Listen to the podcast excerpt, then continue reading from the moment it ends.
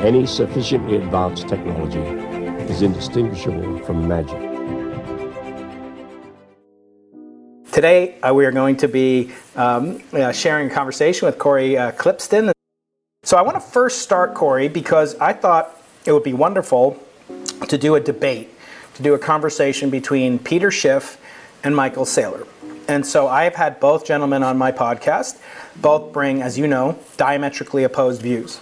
And I, as I said earlier, I keep getting kind of uh, pigeonholed as being, you know, a gold bug or a Bitcoin bug. I don't know. Are there such things? I know there are hodlers, but uh, do you call yourself a Bitcoin bug? Is that is we that just we just call them Bitcoiners? Bitcoiners, yeah. Actually, yeah, so uh, so I got accused of both things. Then I said, well, let's bring them both together. I'll be impartial and uh, and I secretly extended an invite to Michael Saylor, and he politely declined. And then Peter Schiff's folks, I don't know if Peter's on Clubhouse. Is anyone on Clubhouse monitoring to see if Peter Schiff is there? He is a follower of mine. Uh, Peter Schiff uh, then basically used the fact that Michael didn't debate him as evidence that Michael's scared to debate or whatever. And I said, I don't think that that's a fair assessment, even from a scientific point of view, uh, to assume that someone not wanting to debate you is a sign of uh, as a sign of uh, fear, cowardice, or whatever. Leave that aside for one Yeah. second.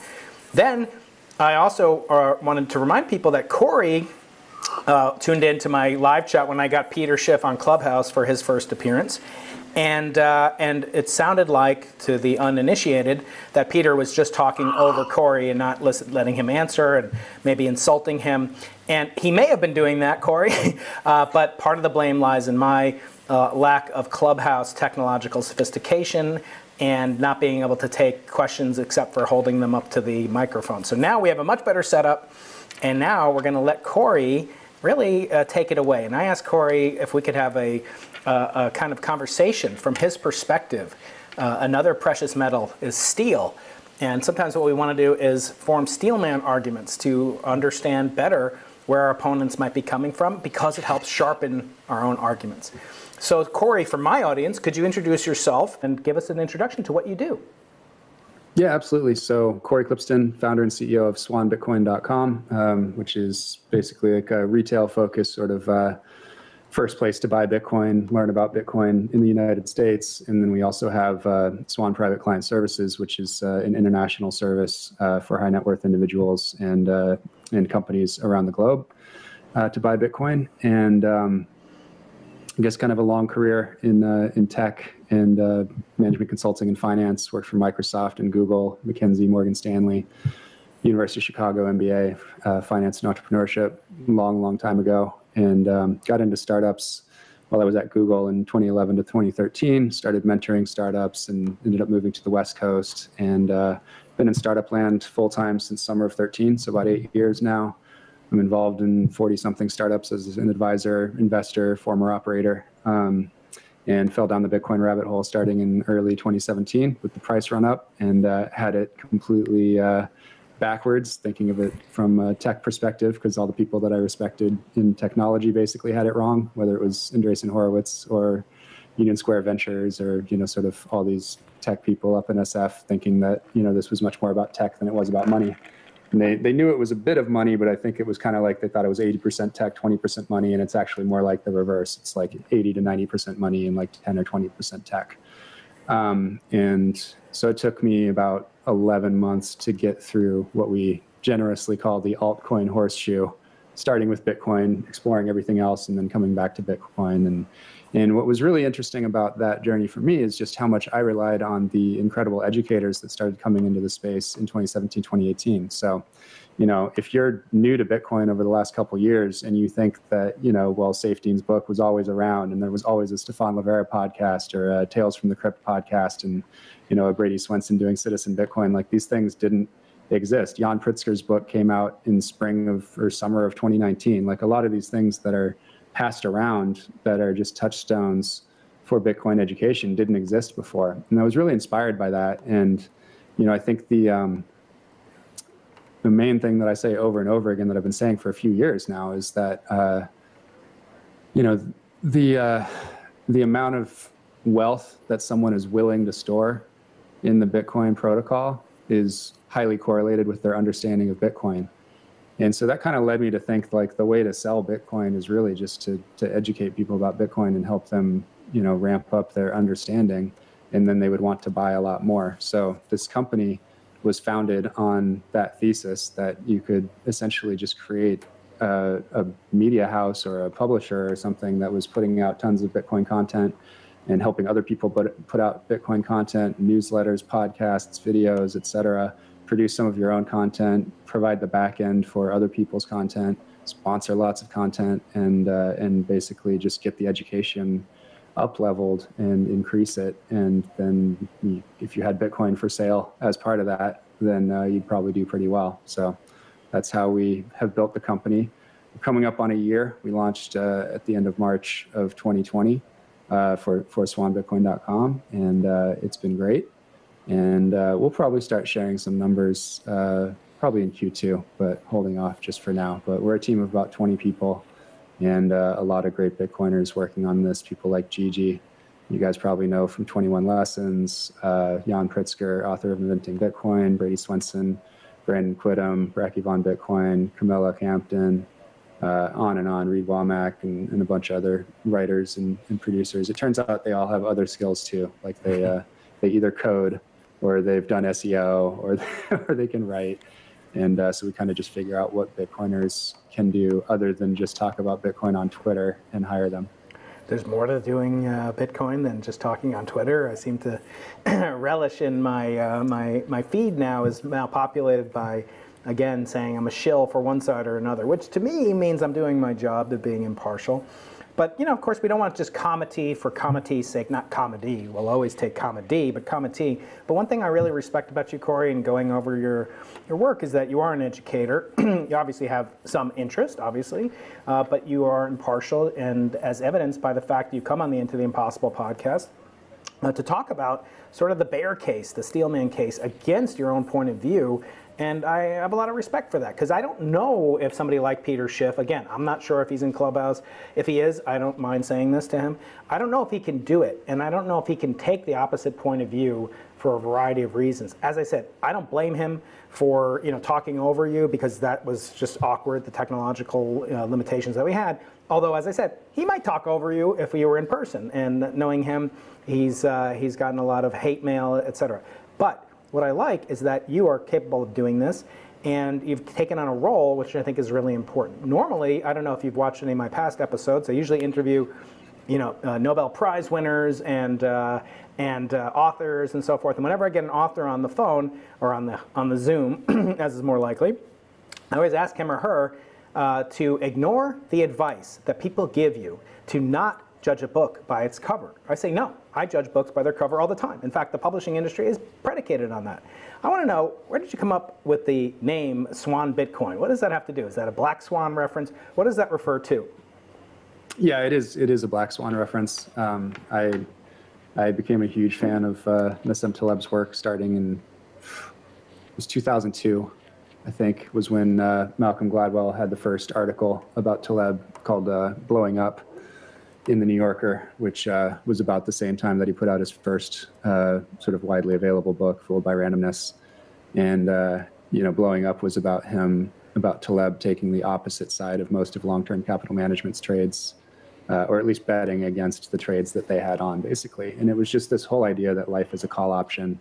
Uh, and that there are free call options all around, free or cheap call options all around, and that if you understand how to take actions that limit your downside and give you unbounded upside, and you don't even need to be right very often. You can be right, you know, a tenth of the time or even a hundredth of the time if the payoff from the times that you're right is, uh, so much larger than uh, the times that you lose. So, you know, I think in, in film you saw this with, uh, you know, Michael Burry in The Big Short, you know, bleeding money for his investors every month as he had these big insurance contracts out, but then there's a huge payoff when he's proven right. So that's kind of what that's about and then the Black Swan came out in uh, I want to say 2006, mm-hmm. and uh, was just uh, you know exploded into popular culture. Uh, I bought a copy of it for my roommate at the time, who was uh, a mid-senior guy on the distressed bank loan sales desk at Goldman, and he proceeded to buy copies for his entire desk, which is kind of a funny story. Um, I don't know if that maybe helped them get short subprime before the crash. It's possible. Um, but yeah, and then Bitcoin came along, and obviously, I you know the white paper was published nine years before I really went down the rabbit hole. I, I made the mistake of ignoring it when somebody gave me some in 2014. Um, but for me, you know, a lot of people think black swans can only be negative, but really, it's just any outside outsized event that is uh, not forecast by very many people and that has a major impact, right? And that can be positive or negative. And so I see Bitcoin as being the largest positive black swan, uh, potentially in history, but certainly for many, many decades, probably many centuries. So that was kind of the thesis there. And then once we started hiring more people, you know, they have their own views on what it might mean. And uh, Yan and some of the other folks are pretty partial to the idea that Bitcoin at inception, you know, in the darknet days and Mount Gox and all of that was maybe a bit of an ugly duckling. And now it's uh, this beautiful white swan that's taking flight. So it kind of works in that way as well. of course, you know, one of Taleb's claims in that epochal book is that after a black swan event occurs, people say, oh, in retrospect, it was obvious, um, and, and that we should have known better. But of course, you know, there's that hindsight is 2020. But as a risk management tool, I want to know from your perspective, how did you handle risk management prior to Bitcoin? And is Bitcoin the essential, the sui generis? Is there any other alternative? I know we have Bitcoin Tina in the audience probably. But is there an alternative in terms of risk mitigation and hedging that could be useful? Or is it basically Bitcoin Tina? Um, yeah, you're making reference to there is no alternative, which is a, a, great acronym used by our friend on Clubhouse and YouTube shows. Um, there's no other asset in the world widely available with a better risk reward profile than Bitcoin. So, in that respect, if you're looking for that thing with the best Sharpe ratio or that thing that lives on the efficient frontier to kind of push out the total return of your portfolio, or the total expected return of your portfolio while reducing that risk. Uh, there's nothing better than Bitcoin, and there's never been anything better than Bitcoin. So, yeah, in that respect, that's true. Uh, it's also true that it has, uh, you know, high volatility versus, you know, you know, properly constructed portfolios that may be more about wealth preservation or just make sure that you know you're just not comfortable writing it up, writing it down every few years or whatever form these these Bitcoin bull and bear markets take in the future. Um, you know, so I'm not sitting here saying that every single person with you know a billion dollars should be 100% Bitcoin. Like the, there are all kinds of reasons that people may choose uh, because of investment horizons or just like uh, avert, you know, just being averted to um, having that much volatility. Um, but over time, you know, we expect that volatility will reduce as market cap increases. Those things should be, uh, you know, inversely correlated. So uh, I think as you get in, you know, five, ten years out from now, you'll be looking at a much, much higher market cap, and you'll be looking at much lower volatility. We've already seen that, you know, volatility in pretty much any time frame, you know, one day, sixty day, one year, whatever, uh, reduces significantly over time with Bitcoin.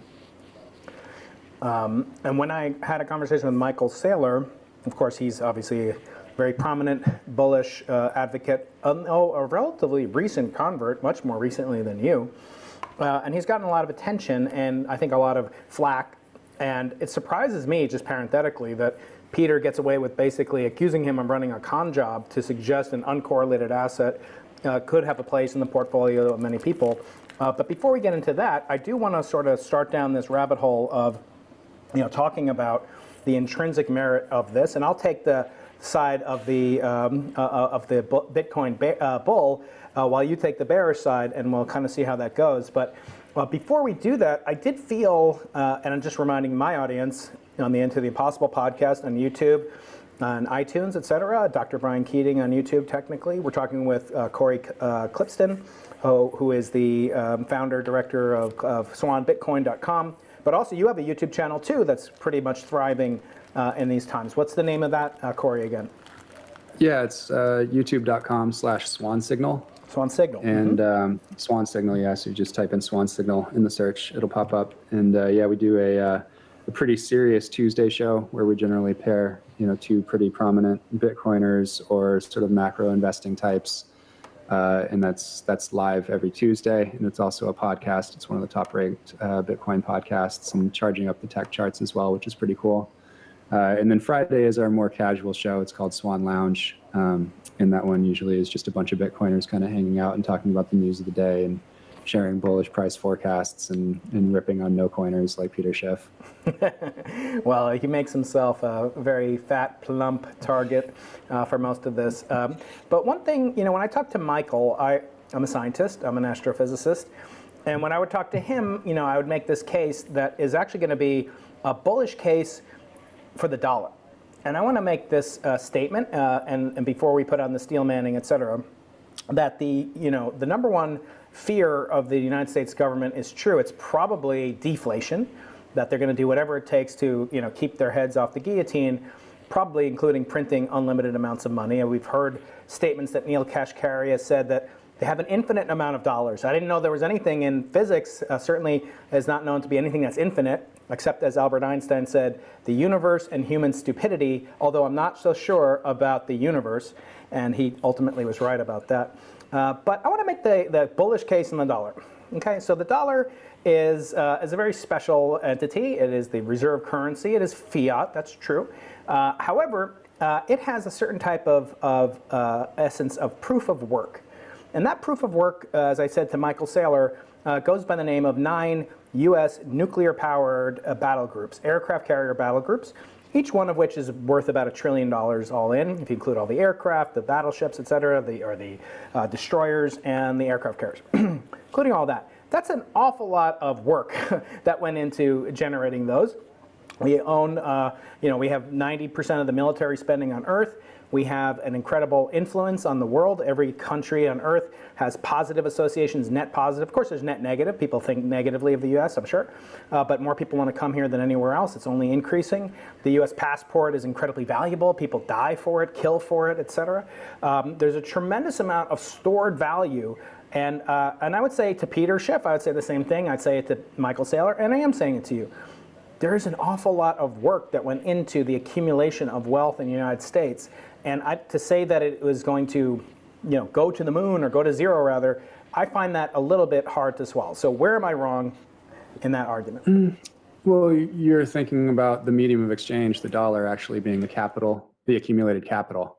So it doesn't really matter what you measure the value of those aircraft carriers and all the built up capital and buildings and factories and you know the the knowledge base in Silicon Valley and you know MIT, Stanford, New York, wherever it may be the entertainment capitals of LA and Atlanta, like you know, it doesn't it doesn't matter what that's denominated in. Um, so I think that's probably the first thing. You won't find me saying, I mean, where we would agree, uh, and this would go like for any of the Stratfor, like Peter Zeihan types, or or the case that you're making. I absolutely agree. There's like no chance that another fiat currency is going to uh, usurp the dollar's place as uh, the reserve asset. There's zero chance for the euro, zero chance for the yuan, nothing else is close. Like we're it's the dollar unless until it's Bitcoin.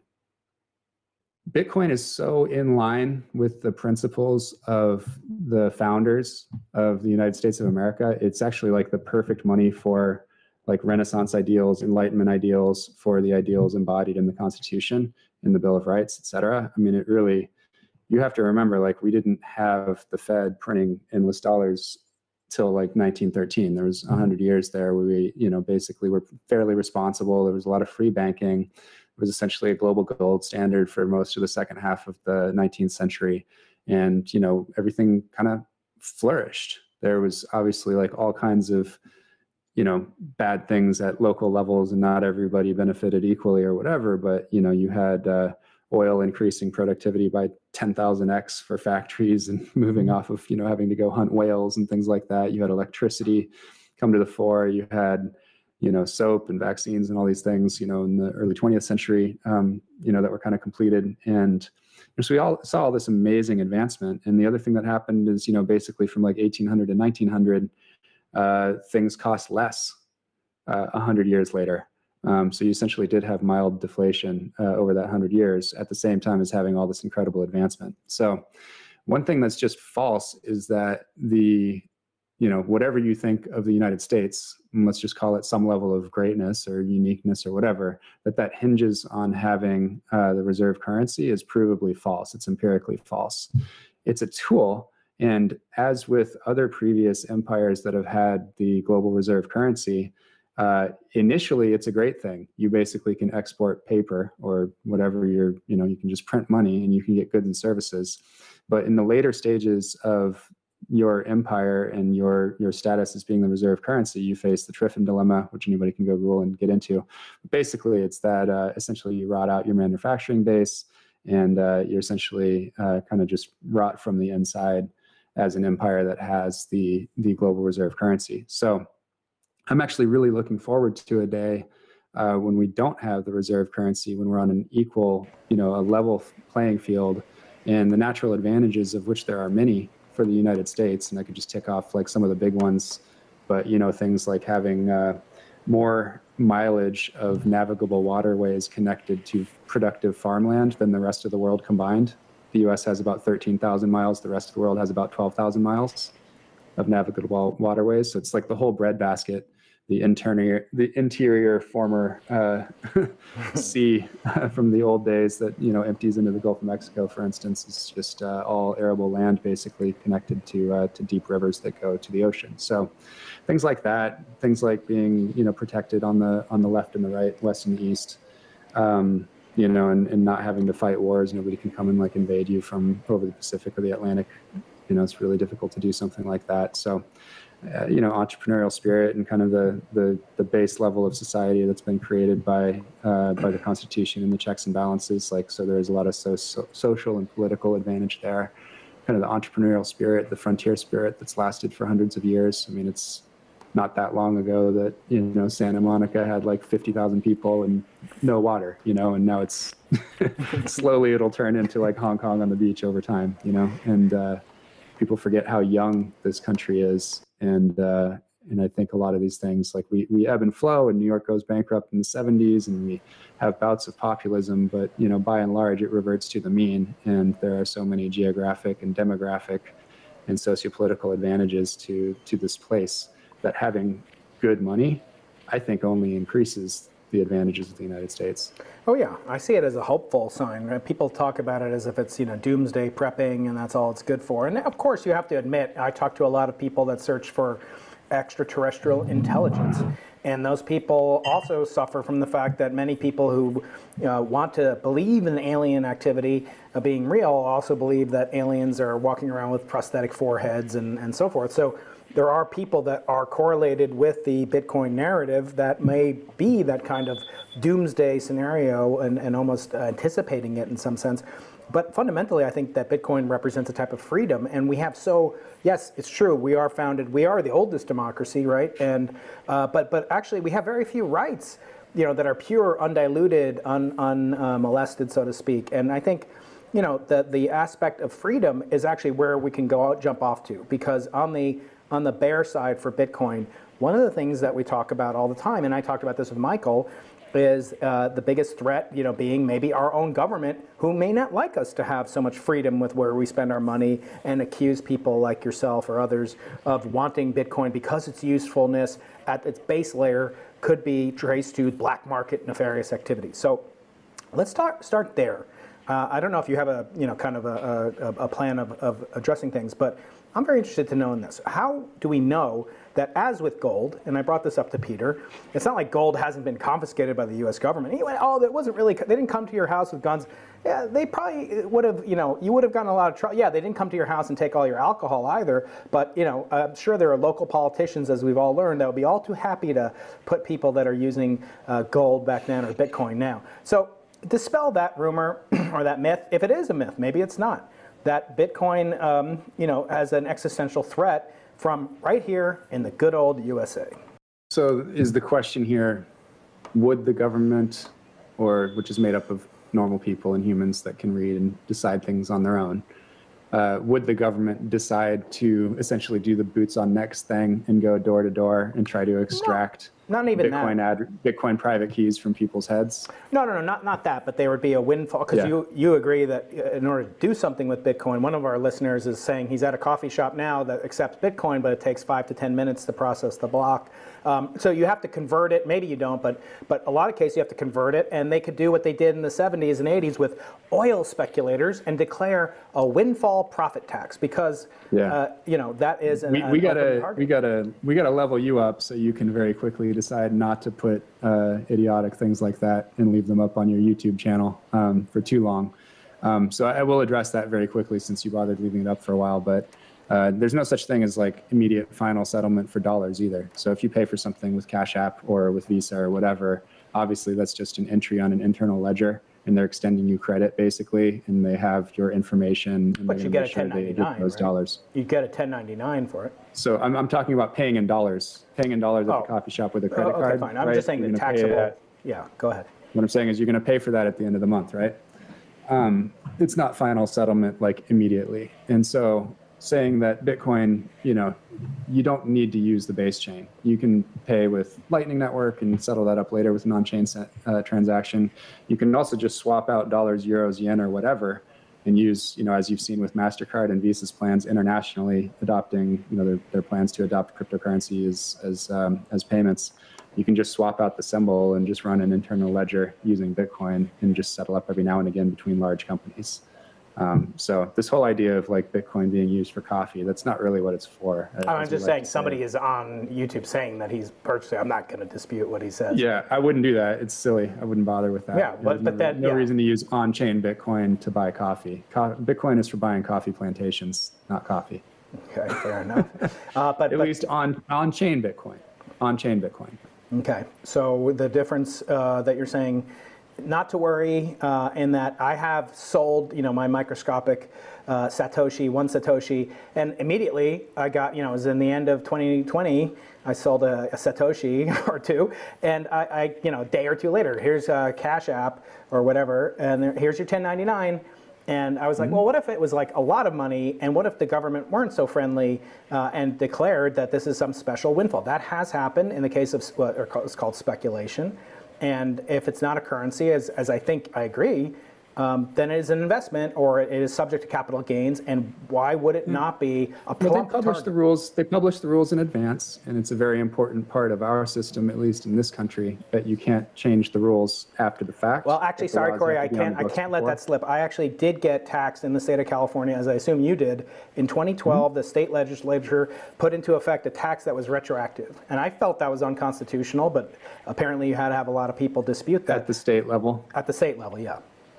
Yeah, I mean that is that is like the worst kind of government. I wasn't here at the time. Okay. I don't know what that was, but uh, yeah, I mean you should have gotten, you should have marshaled all your resources for a bunch of uh, pro bono constitutional law professors to come and and write against something like that because it's absolutely idiotic to do something like that. I- I agree, but- against fair law. Anyway, I mean this this uh, it's treated right now as a as a you know a capital asset basically just like any other investment. And so just like you know if stocks go up or Bitcoin goes up and you sell it, then you're going to pay short-term capital gains tax if it's uh, you know within uh, the first year or or long-term capital gains uh, if it's after 12 months. So that's just how it works right now. So again, it's so early in the development of Bitcoin on its path to monetization. We're basically in that store of value stage, and really it's early in the store of value stage still. Um, and then it'll move into being a much more widely used medium of exchange. And then eventually, I'd expect in kind of the 15 ish year range, something like that, to be a very widely used uh, unit of account as well. So, those are the kind of the three stages of monetization of a new asset. So just remind my listeners on YouTube, there's over 100 people in different channels Facebook, YouTube, Periscope, Twitch. I think I'm on Twitch, uh, Cory. You'll be very proud of my technological acumen. Uh, we are on Clubhouse as well uh, with the uh, very well known Cory Klippsten, who is uh, going to break down the scenario, which I originally thought was stood for food, but I think of everything in terms of food, Cory. Uh, but it's actually FUD, uh, fear, uncertainty, and doubt. So those are the three prongs of the Triton that is used to skewer uh, Bitcoin advocates. Can you walk us through each one of those? What is the Steelman argument against Bitcoin in those three different axes or dimensions, as we say in physics? Um, I mean, that's really just like a bucket term for anything that's sort of like an anti-Bitcoin argument. And uh, going back to uh, Peter's uh, brief and, and fiery appearance on your on Clubhouse on your show last time, uh, what was interesting is it was kind of a compendium of all the greatest hits, all of which have been dispelled uh, from the last 10 years or so. It was kind of almost everything that's ever been said uh, negative about Bitcoin and every sort of worry that somebody's ever come up with. Uh, it was kind of funny because um, Gigi uh, on on Twitter, Dergigi, D E R G I G I. Uh, so if you search him and Peter Schiff, you'll find it. Uh, actually, typed furiously and, and did a big tweet storm of basically everything that that Peter said. Um, so I don't know. I mean, I, I actually expected you to trot them out, but I can try to remember, you know, some of the things that people say about Bitcoin. Um, so you've obviously got the one we just addressed, which is, Yeah. you know, kind of the uh, the Bcash crowd that's kind of confused about what money actually is, and the fact that you can't be a medium of exchange without it actually having value, and that it can't actually have value unless you have, you know, in, in the long term, nothing will have value unless it actually has that proof of work and actually has that decentralization. And you know, historically, the only money that's been adopted in that fashion was gold, and now we have something that's better than gold. Uh, and fiat never has succeeded. Like the the longest running fiat currencies have been, you know, max like 90, 100 years, and we're probably near the end of of the dollar's usefulness as a store of value, even though it's still being used as a medium of exchange. Everybody's sort of running from it, and all the smartest investors say cash is trash and uh, essentially try to just keep like as little dollars on hand as possible. It's just working capital for paying immediate bills, and everything else should be in in some other asset that doesn't waste away. So that's why we need uh, a better money, a sound money. I'm trying to think of uh, other things that people say, like you know, the government's going to shut it down. Well, the government can't shut down the Bitcoin network. Uh, they could actually shut down the internet a lot easier than they could shut down Bitcoin because Bitcoin is actually a ledger. And essentially, as soon as com- computers were reconnected, then people would just reload the ledger and you'd be off and running again. So, only if you shut off the internet forever uh, and shut off all ways and mesh networks and satellite communications or people using smoke signals or passing notes to each other, you know, human ingenuity in the face of uh, tyranny and oppression is is pretty spectacular to behold. And as long as there's a copy of the ledger, and as long as there's a Schelling point around people believing that that really is the ledger that um, is the fair and correct way to uh, keep track of uh, the wealth of people and companies around the world, then you'll always have Bitcoin. It's really uh, unkillable. Um, what they may say is like, yeah, you could make it really difficult on a country by country basis or jurisdiction. Each jurisdiction could do something nasty like shut down exchanges or make it really difficult or tax gains heavily or whatever it is. Um, that's not really how the game theory uh, plays out. Uh, if you do things contra massive contra uh, basically against technological developments that are spectacular like what bitcoin is you fall behind very quickly you have a competitive disadvantage versus all of the other countries and jurisdictions that adopt the new technology and so it's really you know it's the smart countries that are forward thinking that are moving very quickly to adopt bitcoin and realizing you know each each person and each company realizing individually oh wow this thing has legs i want to place a bet here I want to make some money here. Now you see all the banks coming in. Well, who pays for the politicians? The banks, right? And you know, do you think that Coinbase, with their hundred billion dollar uh, direct listing in a couple of months, isn't going to have lobbyists? Do you think that you know J.P. Morgan, who's banking all of the big crypto companies now, isn't going to have lawyers? Isn't going to make First Amendment arguments about Bitcoin just being free speech?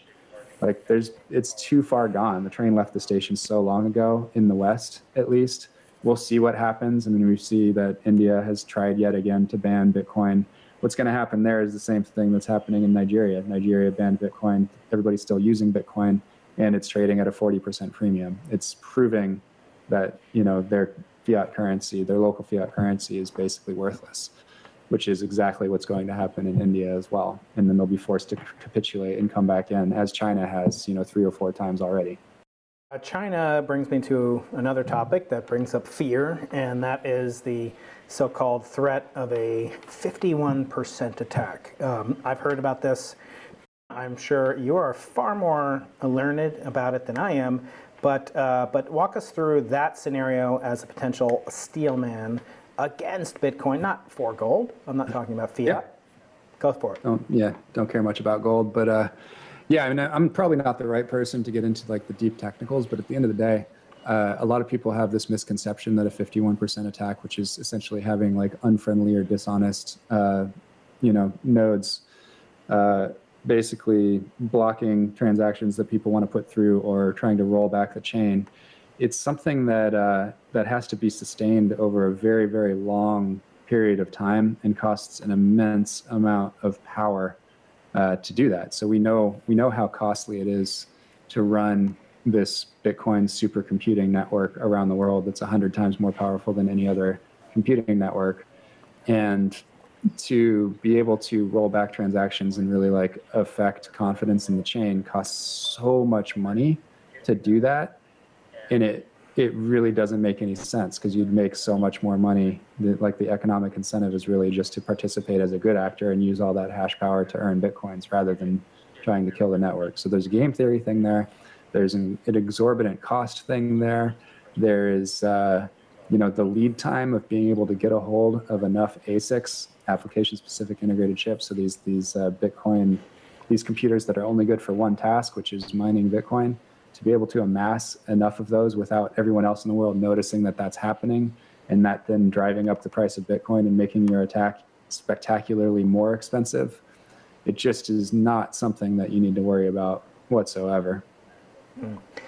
And uh, in terms of other arguments that go around uh, frequently, this notion, obviously, yes, of, of other countries doing it, but I've never felt that was a very persuasive argument because unless all 175 countries around the earth do it, uh, you'd always be able to find a place where money goes where it's treated best, right? That's the old expression. Um, my other question, you know, revolves around this debate that, and again, I'm not, Peter's not here, maybe he is, I haven't checked Clubhouse. Uh, a reminder, we're talking to Cory Klippsten, who needs no introduction, on uh, Clubhouse, certainly, or on, um, on YouTube, but to my audience and the Into the Impossible podcast, we are welcoming him to talk about uh, basically a response to some of the discussions that we had with Peter Schiff a week or so ago. And Peter Schiff, as you may have noticed, got the attention of Elon Musk recently, and they had a very active Twitter exchange. I actually had my video producer put together a uh, kind of compendium of these tweet storms between Elon and Peter. And I actually offered to moderate because I was the first person to get Peter on Clubhouse. And here he is with the chutzpah to ask uh, Elon Musk to be on Clubhouse without me being there. Uh, so anyway, I said, Peter, you know, you should really let me do it. Uh, but I listened to the, uh, I watched the uh, the tweet storms back and forth, and it really revolved around this this kind of concept that Peter calls the the digital token. Can you explain that aspect of things? That this is basically vaporware it's sure it takes a lot of energy. And then Peter was saying last week, as if he's a huge environmentalist, oh, it's really bad for the environment to spend all this money on energy. Let's ignore that. But let's just say it, it takes a lot of energy. So what? You know, second law of thermodynamics. You know, it says we we can't even quit the game. you always lose, and you can't even win, and you have to stay in the game forever. Uh, but I want to ask you, what is actually the response to that argument. The digital token, you're collecting these digital beanie babies, but worse, because beanie babies actually are made of uh, beans? I don't know. Uh, how do you attack that straw I think what I think what that argument supposedly is about is uh, is intrinsic value, and Peter claiming that you know there's this large amount of intrinsic value in gold, and which really, if you actually look at the history of money and how it actually develops, gold was chosen for money because it actually had characteristics that were good for money. It actually is, uh, you know, it's it's scarce, has a low stock to flow ratio. Uh, it's hard to find more of it. Um, it is, uh, you know, it is divisible enough where you can kind of like like slice it up. It's durable. Um, it's one of the most stable elements in the periodic table, et cetera, et cetera. So there's like you know five or six characteristics of money. Fourteen if you uh, listen to Andy Edstrom, maybe five or six if you listen to uh, and or Robert Breedlove, and um, you know gold rates very highly on those, and that's why it was adopted as money. And its adoption as money was why it was adopted as jewelry. And it's why we think of gold as like, you know, good as gold and, and this sort of show of wealth. So that, uh, that correlation, uh, I should say they have the causation backwards. Uh, people that think that, you know, because it's jewelry is why it has value. It's, it's actually, it's because it's it's been used as money for so many thousands of years is the reason that people use it for jewelry because they want to show off their wealth on their wrists and on their necks, etc. Um, so that might be the first thing, and then the second thing is um, the idea that some that money would actually want to have, uh, you know, productive value or intrinsic value, uh, you know, is, is actually false, and it's only because you know we didn't have something like Bitcoin previously that uh, that that fallacy is has taken so long to be laid bare. So now we actually understand that something with uh, 100% of its value actually being the monetary premium uh, is is actually better because you're not crowding out productive use. And what you can see with uh, all these other commodities over the years that have been, you know, attempted to be, uh, you know, that people have tried to use for money, is, uh, you know, you're competing. You're basically competing with productive use when you want to use it for money and if you actually have a better money, you might as well just use those things, you know, for filling teeth or for circuits or whatever it is. But essentially, the 90 plus percent, maybe more, maybe 95, 98 percent of gold's value that is the store of value premium on top of its productive use, uh, essentially will go away over the next few decades as uh, Bitcoin soaks it all up. And when we uh, think about the uh, comparison of Bitcoin not only to gold, I think it is fair to talk about other coins uh, that are out there. People are asking in the chat room on YouTube. Uh, of course, there are, you know, kind of, uh, uh shall we say, frivolous coins that come up, and there are other coins that are not so frivolous that have huge market caps. I'm thinking in particular of Ether, uh, which I know you said you don't want to discuss in great detail because uh, of your. Well, you can describe why you don't want to talk about those too much. No, we can we can talk about it a little bit. Okay, let's go for it. So I think they actually have some interesting features. The little I know about them, I'm not a big uh, investor in them, but I actually think there are some things that Peter didn't understand. And and if you recall from my debate with him, I kept asking him like, Peter, you can't hand me a triangle. Like a triangle doesn't exist. It exists in the human mind, so therefore it has no physical value. It has no actual tangible, visceral behavior. However, we all know what a triangle is. Uh, there are other things that have no um, that have no materialistic association, uh, but are worth a lot of money. And in fact, there's trillions of dollars invested around this around the world. I gave the example of escrow. Hand me escrow. You can't hand me escrow. It's, it's a contract. It's, it's some sort of um, way of, of uh, mutually assuring transactions take place. I find that aspect of some of the alternatives, as I understand, Ethereum is, is capable of that or was predicated on that in some sense, and it has a huge market cap. Um, what's wrong with that? Um, and besides just that Bitcoin is better, I don't think that's an actual germane argument because there may be other purposes, just as Bitcoin has a purpose and gold has a purpose. You're not denying that. You're just saying Bitcoin is superior. So, besides the fact that Bitcoin is superior to Ether or Doge or whatever, what are the virtues and vices of these alternatives? Sure. Well, you know, just to put a, a nail in the argument on gold, like gold has a use in industry and it has a use. It may be like, as Bitcoin Tina likes to say, like there'll be trinkets because it is shiny and it is cute, but those things will cost, you know, like children's toys in the future. Um, what will go away is that store of value premium and that monetary premium for the asset. Um, so the altcoins, the 10,000 coins that have come and gone, uh, the coins that make up the uh, the rest of the pie when you look at a stat like Bitcoin dominance. Um, so I, I, do want to make a point there, which is that uh, there's survivorship bias in the crypto space that includes majority Bitcoin and then call it, you know, depending on where you are in the market cycle, you know, 20 to 40 percent altcoins uh, as far as total market cap. And basically, what it is is almost all the coins from 2013 are gone and most of the coins from 2017 are gone. And in 2025, most of the coins from 2021 will be gone. And essentially, what these are are basically affinity marketing scams or schemes trying to get some of the heat and some of the shine from what's going on with Bitcoin, which is a true proven innovation that's actually doing exactly what it purported to do and has been doing since network launch on January 3rd, 2009, whereas not a single other token is actually performing in a truly decentralized you know, capable of withstanding, you know, state intervention. You can take down any of these very, very easily.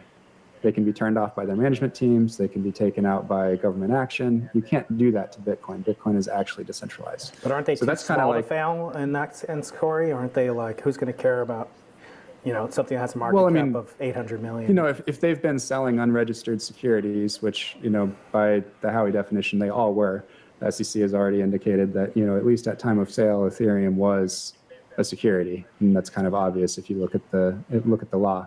They've kind of been given sort of a pass, not actually from the SEC, but from like one person at the SEC in 2018 said they thought that Ethereum was like far enough along that it's more or less decentralized now. yeah, even Michael Um, mentioned that to me.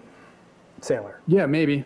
We'll see. Anyway, I don't think they're going to go back and, and do anything about it now. But a lot of these other ones, you know, have to, you know, essentially pay, pay, play a lot of legal jujitsu to set up how they, uh, you know, essentially launch these tokens. And you can't just sort of create these things that benefit from the efforts of a centralized group where the investors and the team that founds it uh, profit from their collective endeavors, which is the definition of a security. So you got to be really, really careful with that. One argument is basically that none of these non-Bitcoin blockchains are decentralized enough to withstand, uh, you know, state pressure, and they're just not um, not really useful for anything other than being slow, uh, relatively, you know, semi-decentralized, but really in the end still centralized databases. So blockchain technology is decades old and is is slow and is expensive. And you'd be better off for almost all of these use cases just running it on AWS or some other kind of, you know, database system. Um, let me give kind of a, maybe like an economic argument as well. Like the addressable market for for money for store of value that Bitcoin is going after is you know sort of on the low end. Let's call it like 200 trillion dollars, and this is just in terms of of today's market for store of value. This does not and, and in real dollars, by the way, not nominal dollars, and aggressively like 400 trillion dollars. Uh, everything else, you can call it like smart contracts, you could call it fintech, you could call it like making it easier to sort of like create, you know, coalitions or cooperation or consortia or whatever it is. Like all of that stuff uh, just has, you know, a potential market cap of orders of magnitude less. And these things are all unproven and are essentially at best, you know, maybe like early stage venture bets that are way overpriced, and at worst, as we've seen over and over and over again, outright scams. So that's kind of the the main argument against altcoins. You know, the place that I'd say like fine, whatever, is like if you're a professional trader and you were before you got into crypto and you're very successful at it and you have great tools and you're not what uh, real traders would derogative derogatorily call a click trader, which means somebody that actually used their hands, and essentially you're using algorithms, things like that. Like, sure, it's it's a great way to make money. Hopefully, you store your profits in Bitcoin. All of my friends that are traders in this space, many of whom are very well known, and I talk to, you know, if not daily, at least a couple times a week. Um, you know, their long-term stacks, their long-term store of value is in Bitcoin, and their denominator, their goal, their base money is Bitcoin, and the return, the rate of return that they're measuring themselves against and trying to beat is Bitcoin. So even the best altcoin traders are already using Bitcoin not only as a store of value, not only as a medium of exchange, but also as their unit of account. And that's the people who know altcoins the best, and they're already choosing Bitcoin as the money. And uh, just um, you know, not germane to um, to Bitcoin specifically, but they're uh, just from a technologist point of view. Do they have? Are there interesting uses of blockchain? Uh, we've heard about these. What are they called? NFTs or NFGs or something like that. Uh, non fungible things. we've heard about Bitcoin. Yeah, that's, uh, that's the latest. Yeah, it's non non fungible tokens is basically the latest narrative coming out of Ethereum, which is kind of like requires a new narrative to spin up every year or two to keep the long running scam going. Um, so the latest one is NFTs. They've actually been around for a while. There were companies founded around this, you know, back in 2016, 2017. They have, I think it's ERC 721, if I recall, is uh, is sort of the non fungible, like unique digital object token thing, whatever. Um, you know, I don't have any. I don't. It, it's it's a hard one because I actually ha- there are Bitcoiners that want to see NFTs on Bitcoin, And then there are some, I'm just now paying a little bit of attention because you kind of have to because people ask about it a lot. Uh, there's a very strong argument that you can never, ever bring uh, any sort of like valuable ownership of anything offline, you know, or, or art, let's say, uh, onto a decentralized, a truly decentralized blockchain. I'm just not deep, deep enough into it to, to say that. What I do know is that let's say that those problems get solved and I did want to buy unique digital art or unique digital objects, I would never in a million years buy one that was secured by anything other than the Bitcoin blockchain because I'd have absolutely no confidence that I would be able to pass it along to my heirs or have it, you know, be worth anything in 30, 40 years or whatever. Yeah, that so does. that does. Ethereum seem... is just not secure. Mm-hmm. And it was the subject of some kind of a attack, as I remember, uh, not too long ago. Uh, but that brings me to another one of Nicholas Taleb's uh, famous theses. What I love about Nicholas uh, Taleb is that you can get uh, almost the entire value of the book just from the title. So we talked about the Black Swan influenced Swan Bitcoin. Uh, there's another one that's influencing Keating Coin, which is uh, which is called Anti Fragility uh, which I'm going to make fragile coin. No, I'm not going to do that. I'm just joking, Cory. Uh, but there is this notion of something is anti-fragile if it actually benefits from stress. And I see, and I mentioned this to Peter, you know, because the argument is, and now you're going to take up this side of the argument. Bitcoin's only been around since 2009. Um, it hasn't seen true, you know, uh, super cycles in the market. How can you put so much trust in it? And I told Peter, it's been through at least a few bear and bull cycles. When I became aware of it, uh, in 2017. You know, it was 3,000, then it went to what, 17,000, then it went back down to 3,000, then it went up. So it's been through many cycles. Does that not count as an anti fragility encounter that Bitcoin comes out victorious, or am I wrong?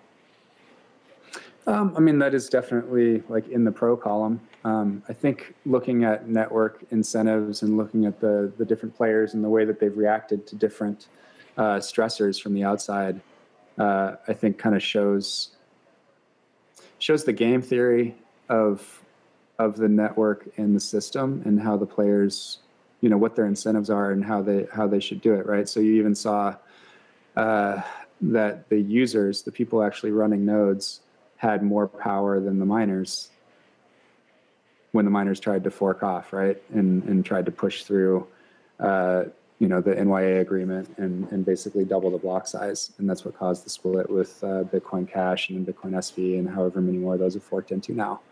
Um, and so that was the user activated soft fork and essentially putting putting through you know a, pure, more decentralized version of Bitcoin. And the users actually had that incentive, and that incentive to protect Bitcoin has been there from the very beginning.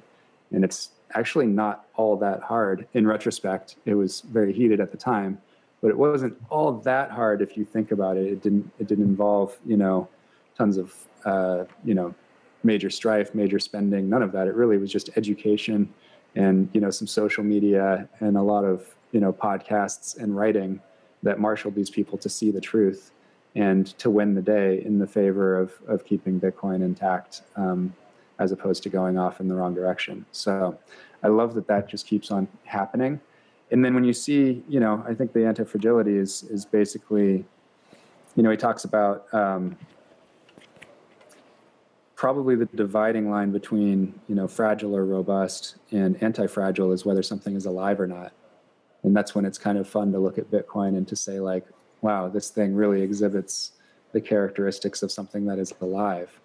It may be the first truly alive thing that we as humans have actually created uh, that didn't come from life before. Like we've cloned things and we've made things out of bacteria or whatever. All this, all the stuff that your friends across uh, in the in the building next door have figured out in the bio department or whatever. But you know, this is something that actually is alive and that none of us can do anything about it. You know, and in that respect, you know, this this should and it is attracting a lot of the singularity folks now because they're realizing that you know this thing this thing lives and we all kind of work for it and adjust to it. And Bitcoin changes you. You don't change Bitcoin. So that brings me to my final question before we move on to Clubhouse, uh, solely onto Clubhouse for the remaining half an hour or so that I have. Uh, and that's a question I asked Peter, and I asked many of the colleagues who uh, grace me by coming on the Into the Impossible podcast, ranging from nine Nobel laureates, four billionaires. I don't know. You might be the fifth. Uh, who knows, Cory? Uh, you're not saying. Uh, but the the people that come on, oftentimes they have sort of an opportunity to talk their book. In other words, they're going to promote something which may or may not be uh, proven. We hear this a lot. I was tweeting today about all these references to God that physicists make who are predominantly atheist. And it's kind of interesting to me that they invoke the name of God uh, in order to justify some of the uh, claims that God has attracted around him or it, or whatever you want to say about this uh, uh, supernatural force of nature, if it, it does indeed exist. Anyway, one of the foremost exponents of that was Stephen Hawking, who wrote one of the most popular popular science books in all time called The Brief History of Time. the very end of that book, he references God. But the point of that book is to dispel the need for God via these theories that he came up with, which I won't get into in this conversation. I talk about it quite frequently in my podcast. And I view that as an example of confirmation bias. That he so wanted to disprove the existence of God for whatever reasons. Maybe he was angry, maybe he loved God, I don't know, I don't care. But I wonder to what extent can your belief, credulity in Bitcoin be shaken? Is there anything that could uh, falsify the bullish hypothesis that you support, or is it uh, intrinsically unfalsifiable? I mean, I guess uh, it would only be the facts on the ground, which would really be like Bitcoin going to zero and nobody buying it. So many people, so much smarter than I am for the last 12 years, have spent so many thousands, tens of thousands, hundreds of thousands of hours collectively thinking of every potential threat and either figuring out why it's not a worry, or actively working to mitigate the threat and working on Bitcoin to make it stronger. This is not something that is static. This is something that develops over time that, you know, takes all of the best developments from outside and if it fits, then they bring it in. They look at every potential threat as they identify it. They change Bitcoin to make it stronger. And, you know, it's uh, it's really hard to to I mean, uh, by definition, any any threat that is uh, a worry to Bitcoin at this point lives in the fourth quadrant. It's an unknown unknown. We already know and have mitigated collectively. Me, not personally, any probably, but I've been working hard on mitigating the threat of like any sort of government action against Bitcoiners, at least in the United States. That's kind of the the one thing that I work hard on. Um, and I just think that chance is now vanishingly small given what's happened over the last year. Um, but uh, yeah, I, I, can't think of something.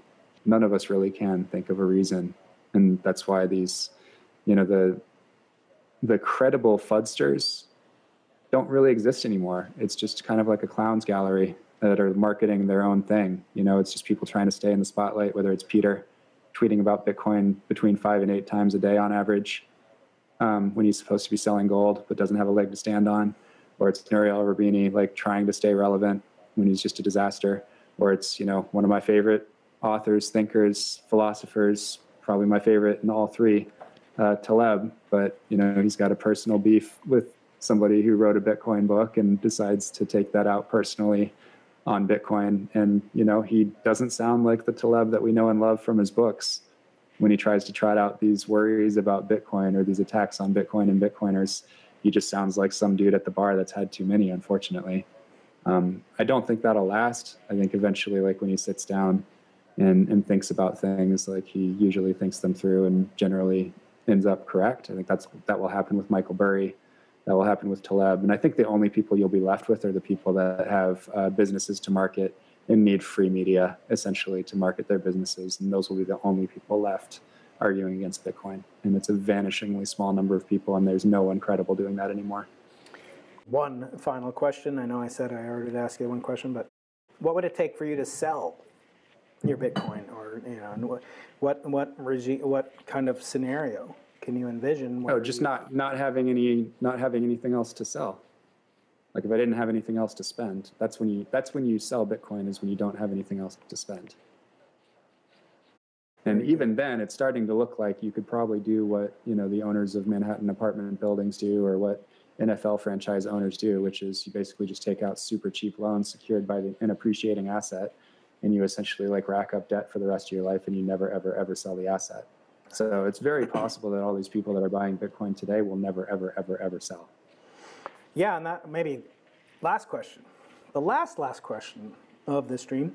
Uh, so normally with an asset that, you know, I, if I had some insider tip and I had true conviction in Bitcoin, which I don't, but if I did, I wouldn't be telling you to buy it. I'd be buying it all myself, or I'd be buying as much as I can. And to what extent, you know, does does that contribute to this perception that there is such a such a uh, very very passionate group of people who are working extremely hard?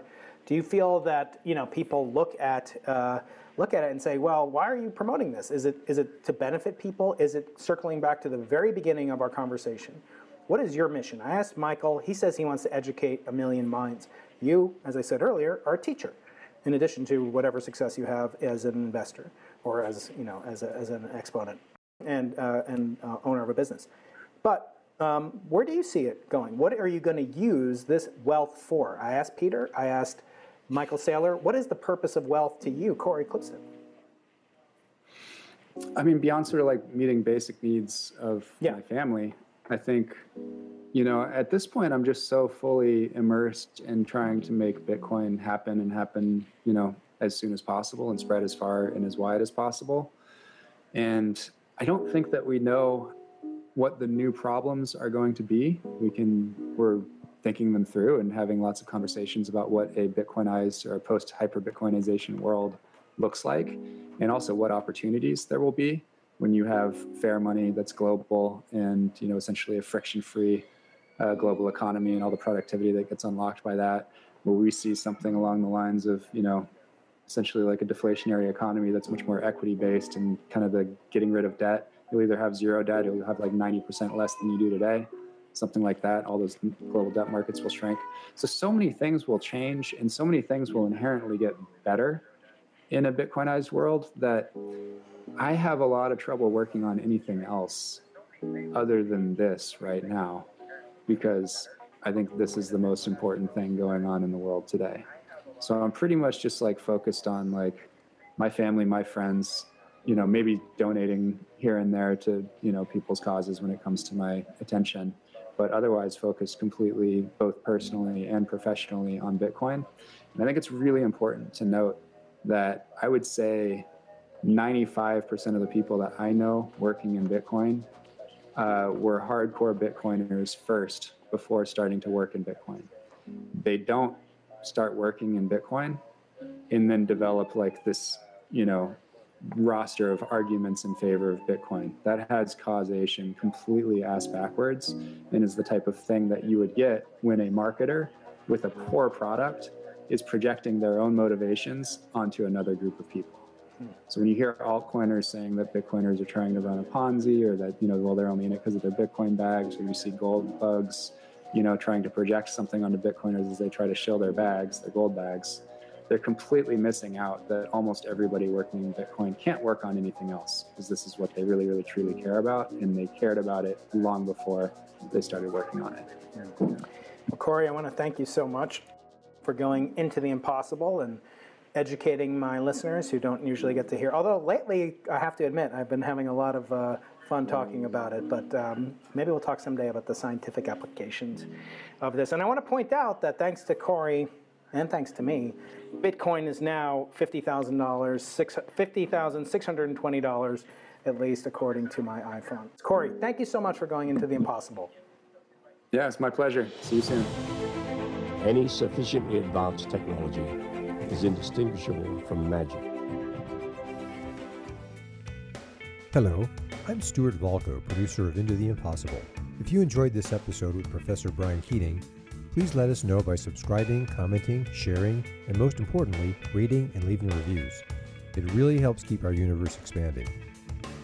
We appreciate hearing from you and read every review and comment. We're always open to your suggestions for future episodes. Watch our YouTube channel at Dr. Brian Keating, Dr. Brian Keating, and join our premieres every Tuesday at 8 a.m. Pacific Time for live chats. Follow Brian on Twitter, Medium, and support us on Patreon at Dr. Brian Keating. That's Dr. Brian Keating. For free access to exclusive content, please visit Professor Keating's website and sign up for his informative newsletter at briankeating.com. Into the Impossible is produced with the Arthur C. Clarke Center for Human Imagination in the Division of Physical Sciences at the University of California, San Diego. Erik Viirre, Director. Brian Keating, Co Director. Patrick Coleman, Associate Director. Produced by Stuart Valco and Brian Keating. For more information on the Arthur C. Clarke Center, go to imagination.ucsd.edu.